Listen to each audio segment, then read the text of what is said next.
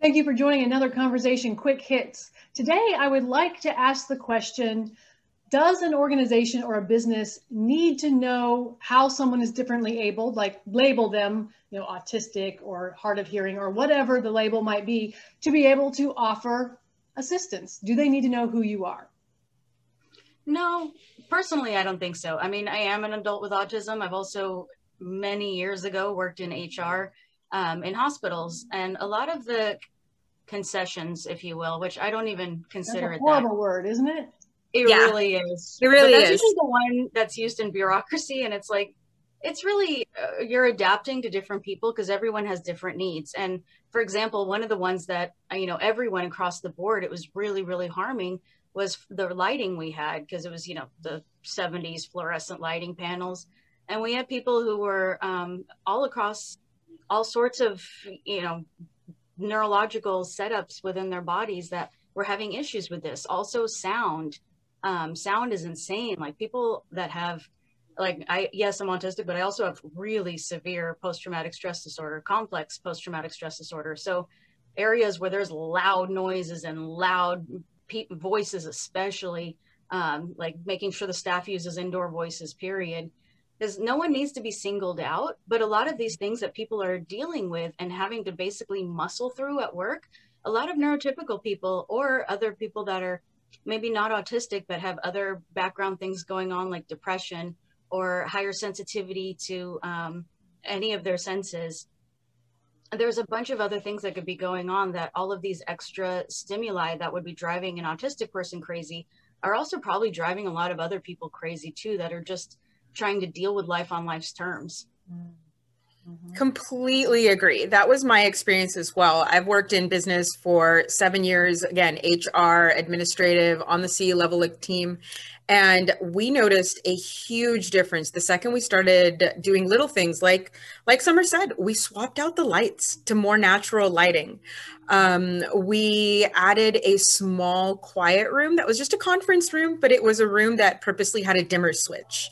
And these are things that, I mean, as as summer said concessions is a horrible word. We call them resources and i like the word resources mm. because honestly everybody benefited from that. I would notice very stressed out execs going into our quiet room that had natural lighting so they could turn it down and get a quiet moment to themselves. Um, and i think that's really where i stand on on your question is that really there are so many things that we can do that would make your again, quote unquote, neurotypical or normal worker also benefit while helping those that do need or would like some extra re- resources. So we yeah. mentioned lighting, we mentioned sound. What other kinds of things could an organization do that is not going to be disappointing or a challenge for the neurotypical person that might be helpful? What other ideas can we offer? Sure, absolutely. Um, and this one's going to be a sensitive one enforcement of the code of conduct.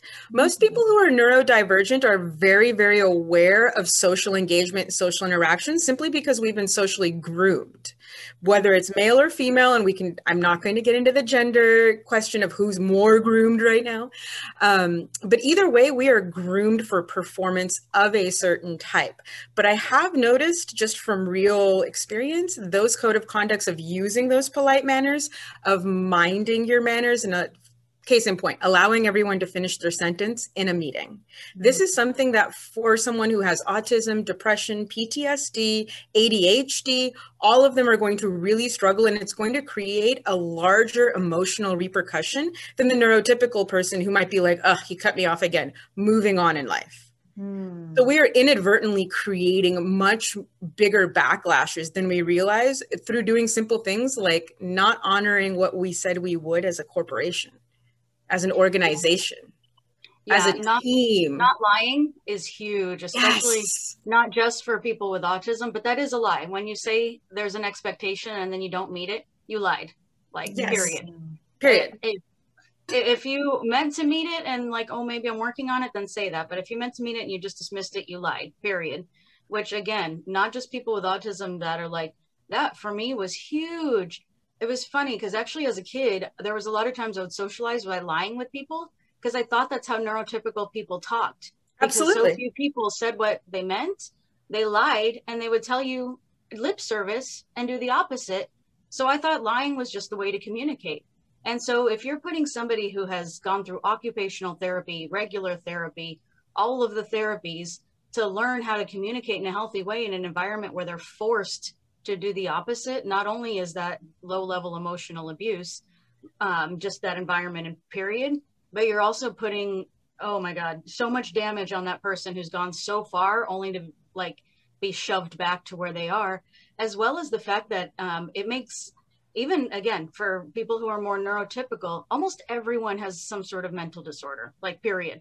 Almost mm-hmm. everyone deals with anxiety or depression or really just crappy self of sense worth sense of self-worth um, almost everyone deals with something like that on a normal level and so if on top of it you're having to mitigate what's a lie and what's not and have these extra little stresses they add up tremendously and a lot of times what people don't realize too or think about which we do in school with kids and we do at work is what are these people are getting left with at the end of the day to bring home to their families Mm. And when they are so stressed out all day and spending all their extra spoons of trying to figure out, like, are they lying? Are they not? Is this an expectation or is it not? Is this meeting, you know, the boss is going to make sure that Karen isn't a Karen to me again in front of everyone, publicly humiliating me again? Or am I just going to be thrown to the wolves and like, well, you know, everyone has someone they disagree with, toughen up or some sort of like that. The amount of stress that that takes just to get through the day, by the end of the day, if you have more people relying on you, like you're mean, you are just downright mean.